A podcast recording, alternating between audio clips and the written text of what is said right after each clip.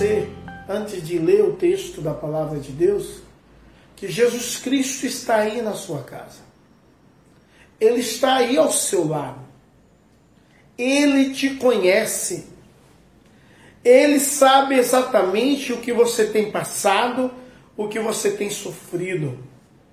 Ele pode mudar a sua história, mas você precisa, em nome de Jesus e para a glória do Senhor, atentar o que diz a palavra de Deus e viver a palavra de Deus, em nome de Jesus.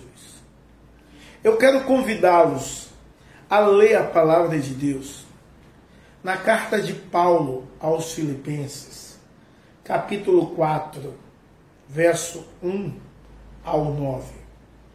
Diz assim: Portanto, meus irmãos, a quem eu amo e de quem tenho saudade, vocês são a minha alegria e a minha coroa. Permaneçam assim firmes no Senhor, ó amados. O que eu rogo a Evódia e também a Sintique, que vivam em harmonia, no, em harmonia no Senhor. Sim, eu peço a você, leal companheiro de jugo, que ajude, pois lutaram ao meu lado na causa do Evangelho, como Clemente e os meus demais cooperadores. Os seus nomes estão no livro da vida. Alegre-se sempre no Senhor. Novamente direi: alegre-se. Seja a amabilidade de vocês conhecida de todos. Perto está o Senhor. Não andeis ansiosos por coisa alguma, mas em tudo pelas orações e súplicas e com ações de graça apresente os seus pedidos a Deus. E a paz de Deus, que excede todo o entendimento, guardará o seu, os seus corações e suas mentes em Cristo Jesus.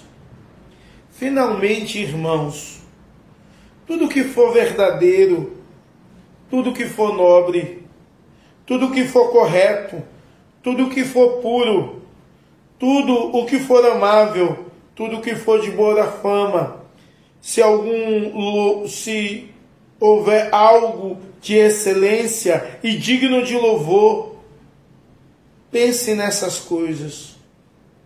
Tudo que vocês aprenderam, receberam e ouviram e viram em mim, ponham em prática, e o Deus da paz será com vocês. Que Deus em vossos corações. Aplique a porção da palavra lida, em nome de Jesus e para a glória do Senhor.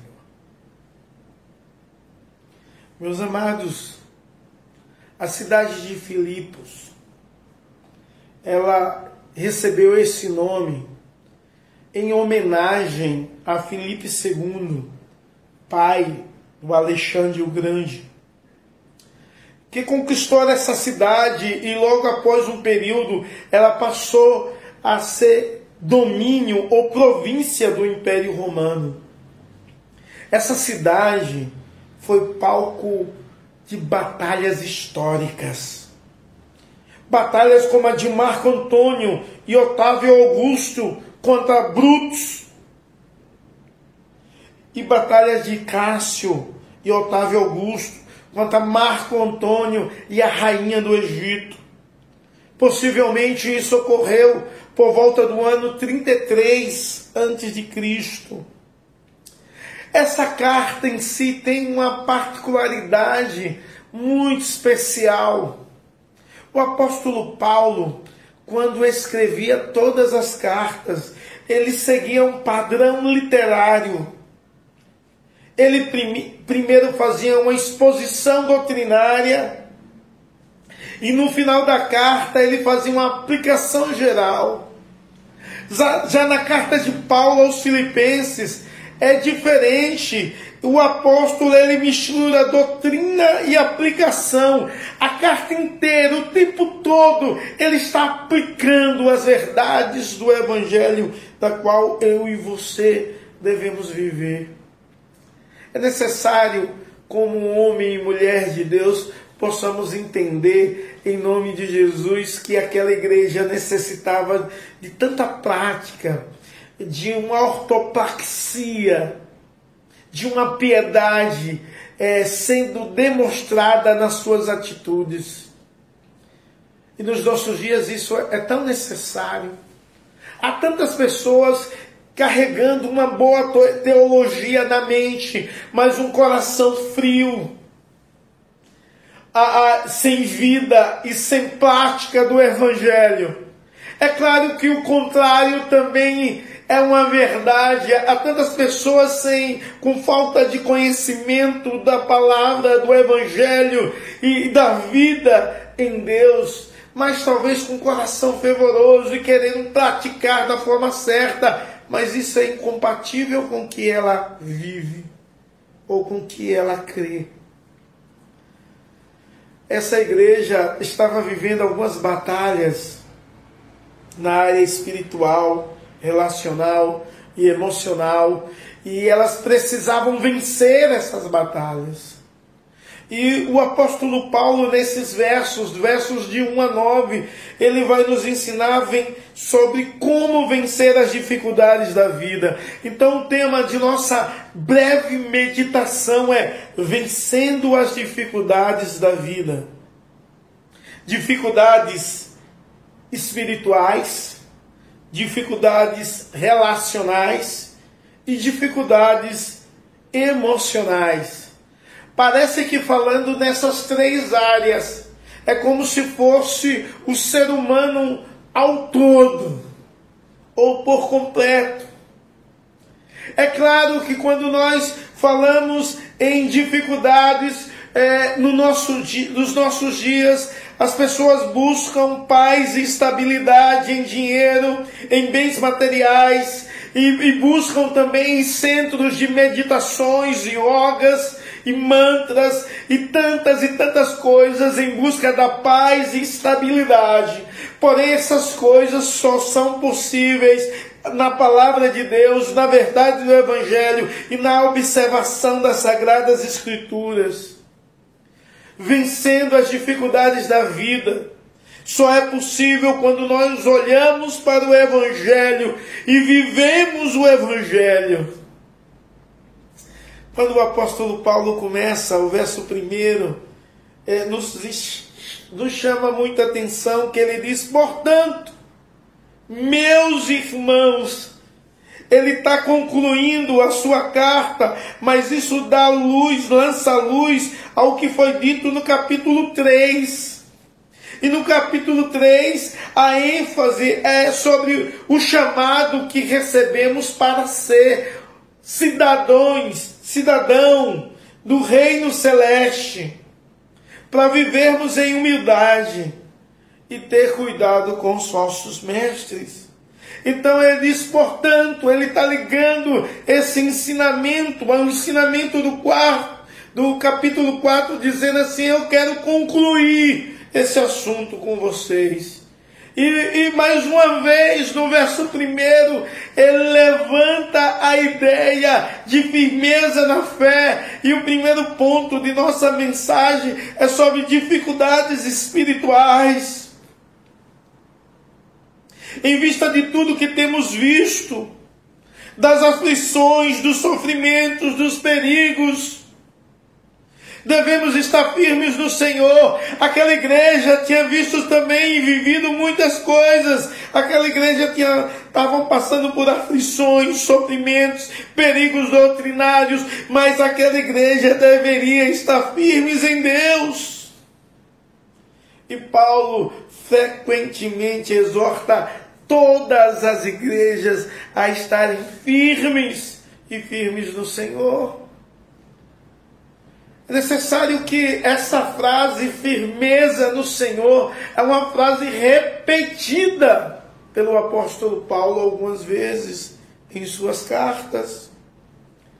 quando você vê a carta de Paulo aos Coríntios, em 1 Coríntios, capítulo 16, verso 13, ele vai dizer assim: portanto, irmãos, permaneçam firmes e apegue-se às tradições que lhe foram ensinadas, que viva a voz que na carta, que por carta. Quando você lê também a carta de Paulo aos Gálatas, capítulo 5, verso 1, ele vai falar: estejam vigilantes, mantendo-se firme na fé. Sejam homens de coragem, sejam fortes. E sem falar dos Efésios, onde ele diz bem assim: portanto, permaneçam firmes. Efésios 6, verso 10 e 11. E também o 14, ele diz: finalmente fortalecei-vos no Senhor e na força do seu poder. Vistam toda a armadura de Deus, para que possam ficar firmes contra a cilada do diabo. E a ideia é uma ideia de firmeza. Então, a vontade de Deus é que possamos vencer as dificuldades espirituais com firmeza na palavra, firmeza na fé, firmeza em Cristo. Você tem estado firmado no Senhor. Os seus pés estão fincados na rocha. A raiz de sua fé está firme na, no solo da palavra de Deus. Porque se não for assim, não há como ter firmeza na fé. Se não for assim, certamente você não está firme. Por quê? Porque em meio ao sofrimento e tribula, tribulações, virão sobre a vida, sobre a igreja, sobre a minha vida, sobre a sua vida, sobre a vida da igreja, sobre a sua família. Se você não estiver firme no Senhor, firme na sua palavra, não há possibilidade de permanecer em pé. Em detrimento de tantos falsos ensinos, quanto de tantos pragmatismo, de tanto emocionalismo em meio do povo, de tanto fingimento. Se você não estiver firme em Cristo, firmado na rocha, firmado no solo da palavra, não há como permanecer firme. Talvez você consegue superar as tribulações olhando firmemente para o autor e consumador de vossa fé consegue superar a, a, os falsos ensinos pela verdade da palavra onde você está fincado. Mas há algo de tão destrutivo quanto os falsos ensinos e as, e as tribulações. São as divisões o orgulho próprio que tem atacado a igreja, tentado destruir, tentado colocar na sua mente que você é melhor do que alguém e você não é. Pois há um perigo muito grande de esfriar. Paulo então chama a igreja de Filipos a permanecer firme. Mas é interessante que essa igreja que ele ordena a, a permanecer firme na palavra de Deus, firmado em Cristo e firmado na fé. É uma igreja que Paulo ama. E Paulo, no verso primeiro, ele chama essa igreja amados irmãos. Ele chama essa igreja de minha alegria.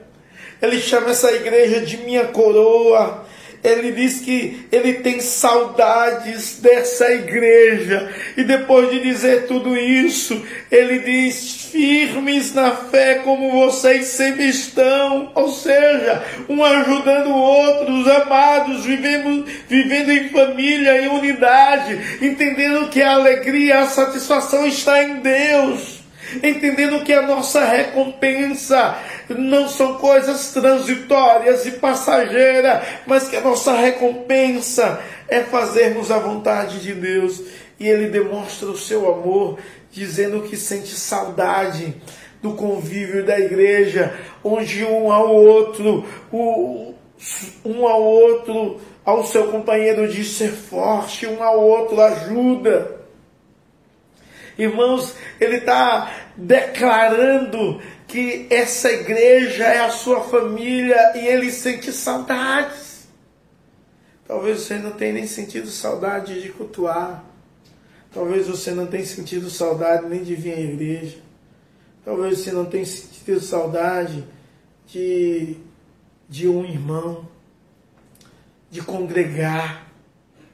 A firmeza na fé está pautada a um convívio de amor familiar.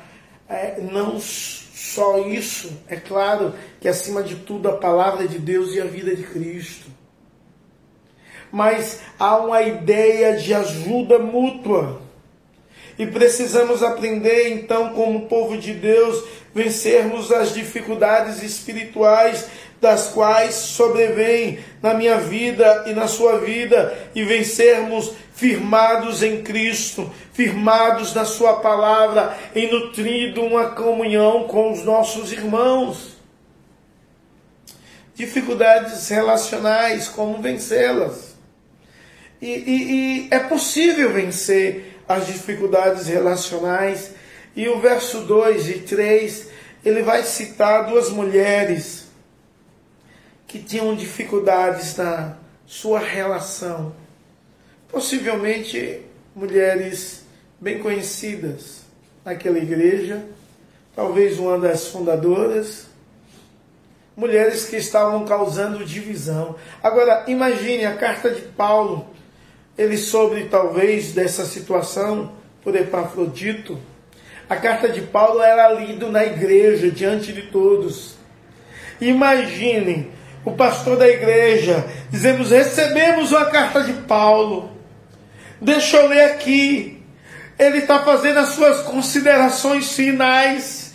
E ele diz: Portanto, meus amados irmãos, tenho saudade de vós, estejam firmes no Senhor. E depois ele diz: Olha, eu rogo a Evódia e a que ande concordemente no Senhor diante de toda a igreja, de toda a comunidade, o apóstolo Paulo expõe a falta de harmonia, a falta talvez de perdão e de amor dessas duas irmãs. Irmãos, isso é muito sério, porque hoje nos nossos dias nós não podemos falar mais nada que as pessoas dizem isso é antiético errado. Imagine o apóstolo Paulo escrevendo uma carta que seria lida na frente de todo mundo e expondo uma situação de duas senhoras. Precisamos aprender a resolver as nossas dificuldades relacionais. Precisamos aprender a viver em harmonia no Senhor. É necessário, irmãos, é necessário que a igreja do Senhor Jesus Cristo possa entender que Deus ele nos uniu em família para vivermos em harmonia, fazendo a vontade do Senhor e do reino de Deus. É necessário compreendermos que divisões, brigas, discórdias virão, mas elas não podem afetar a igreja de Cristo, porque na igreja de Cristo deve haver harmonia, perdão, amor no Senhor Jesus. É interessante que ele diz rogo. E a ideia de rogo aqui não é uma ideia de pedido, é uma ideia de ordem. É uma palavra militar, onde alguém ordenava o outro fazer uma situação. Ele está ordenando que essas mulheres vivam em harmonia e a ideia aqui não é qualquer harmonia, não é uma falsa harmonia, é que elas vivam em harmonia no Senhor. E quando nós vivemos em harmonia no Senhor, não há espaço para amargura. Sabe por quê? Porque a amargura ela, ela destrói a questão espiritual e física de uma pessoa. Necessário viver concordemente no Senhor e para a glória do Senhor. Meus amados, a igreja precisa aprender a perdoar. A igreja precisa compreender o outro que talvez pense diferente. A igreja precisa aprender a amar o outro apesar das suas falhas e limitações. A igreja precisa aprender a amar o outro mesmo sendo diferente de você. Precisamos amar e perdoar. Precisamos entender que Deus nos chamou para amar um ao outro. E quando nós temos o Senhor como nosso Deus, como nosso dono, os nossos pensamentos devem cair por terra. As, as nossas é, senso de justiça e de moral deve cair por chão e devemos viver em, em harmonia com o nosso Deus e obediência ao nosso general que é Cristo. Por isso que o apóstolo Paulo usa essa ideia de viver concordemente ou em harmonia no Senhor. A palavra Senhor é Kyrios, dono. E eu sou servo escravo, Tão somente obedeço, lanço fora o meu senso de justiça próprio e se revisto da verdade de Deus, do princípio de Deus, do amor de Deus, do perdão de Deus e aprendo a suportar e amar o diferente. Nós vencemos as dificuldades relacionais quando de fato Cristo é o Senhor e a verdade de Deus, Cristo, é imputada em nossa vida, em nossa mente e em nosso coração. Quando o senhorio de Cristo é maior do que os meus desejos e os meus pensamentos e os meus sensos de justiça. Quando Cristo é o Senhor, eu preciso amar o meu irmão, independente que ele me ama. Eu preciso aprender a perdoá-lo, suportá-lo. Eu preciso aprender a viver em amor. E muitas vezes Cristo quer nos ensinar a viver assim. Mas sabe por que não há harmonia entre os irmãos? Sabe por quê? Porque falta o senhorio de Cristo na vida das pessoas é, é necessário que Cristo seja o Senhor. Talvez você está pensando agora, mas eu sendo injustiçado, preciso amar e perdoar e andar em harmonia. Sim, porque isso é o Evangelho. Porque isso foi o que Cristo fez por você. E isso é o que ele deseja que você faça.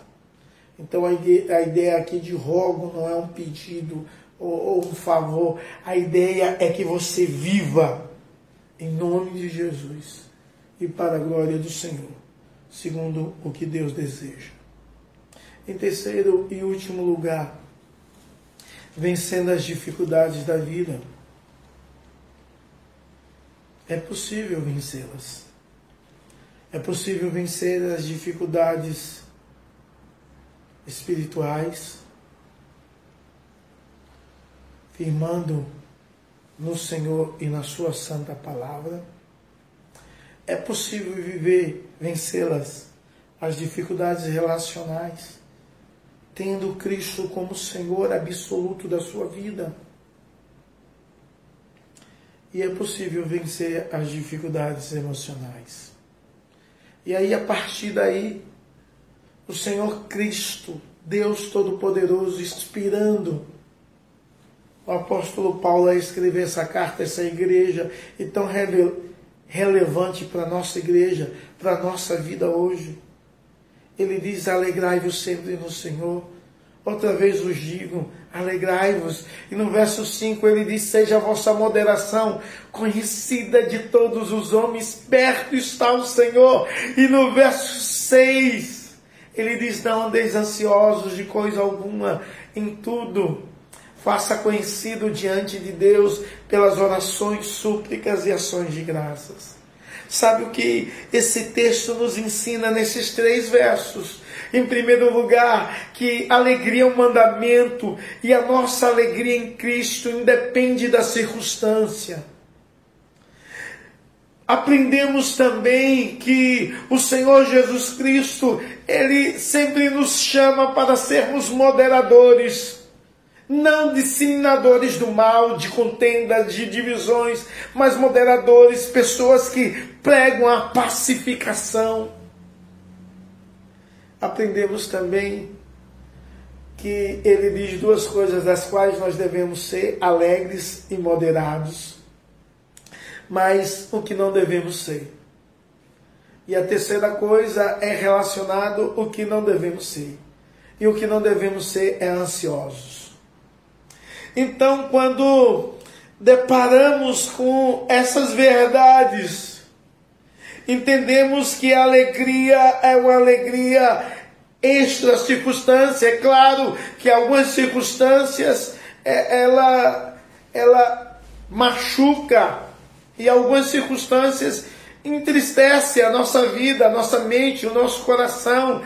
Mas ele está falando aqui de uma alegria plena e total uma alegria no Senhor, uma alegria que nos dá esperança e expectativa, uma alegria do qual, em meio às dificuldades e de sabores da vida, aonde há tristeza em nosso coração, nós possamos olhar para o nosso futuro e vermos um futuro glorioso e extraordinário ao lado de Cristo nos céus, porque a nossa esperança não se limita aqui na terra tão somente. Precisamos ser amáveis e moderáveis, moderados, em nome de Jesus. E, e em nome de Jesus, exercermos esse papel, esse papel. É necessário sermos também pessoas que não são ansiosas, mas como não ser ansiosa ou ansioso em um mundo como o que nós vivemos?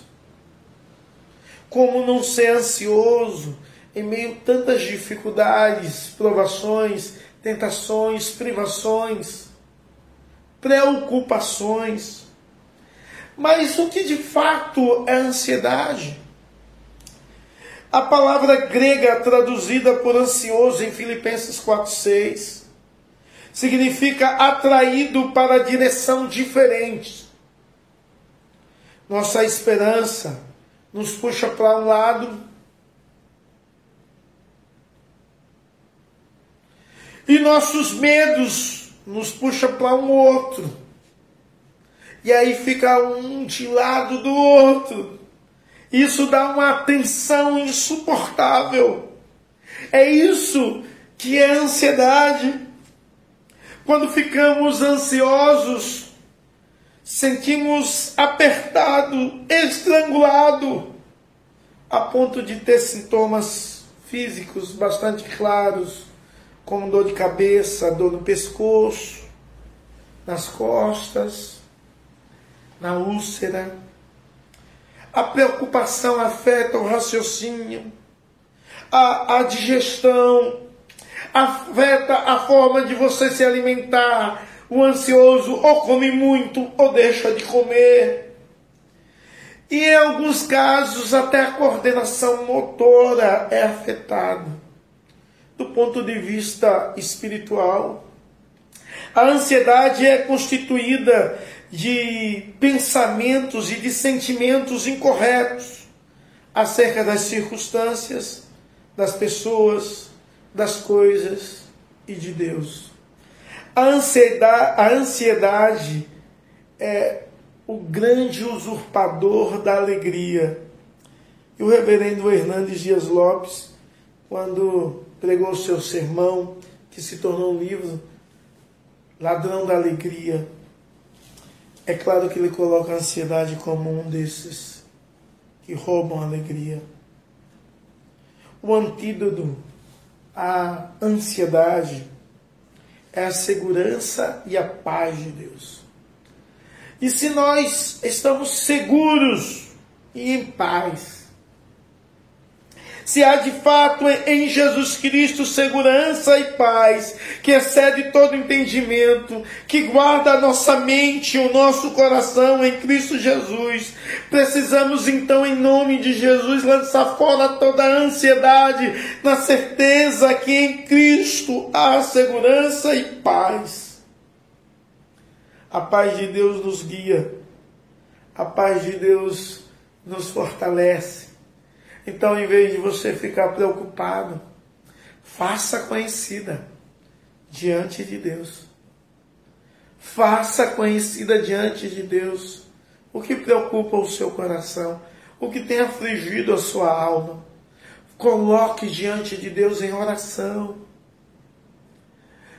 Mas suplique, e isso é algo tão pessoal a súplica, é algo tão, tão, tão individual Suplique ao Senhor.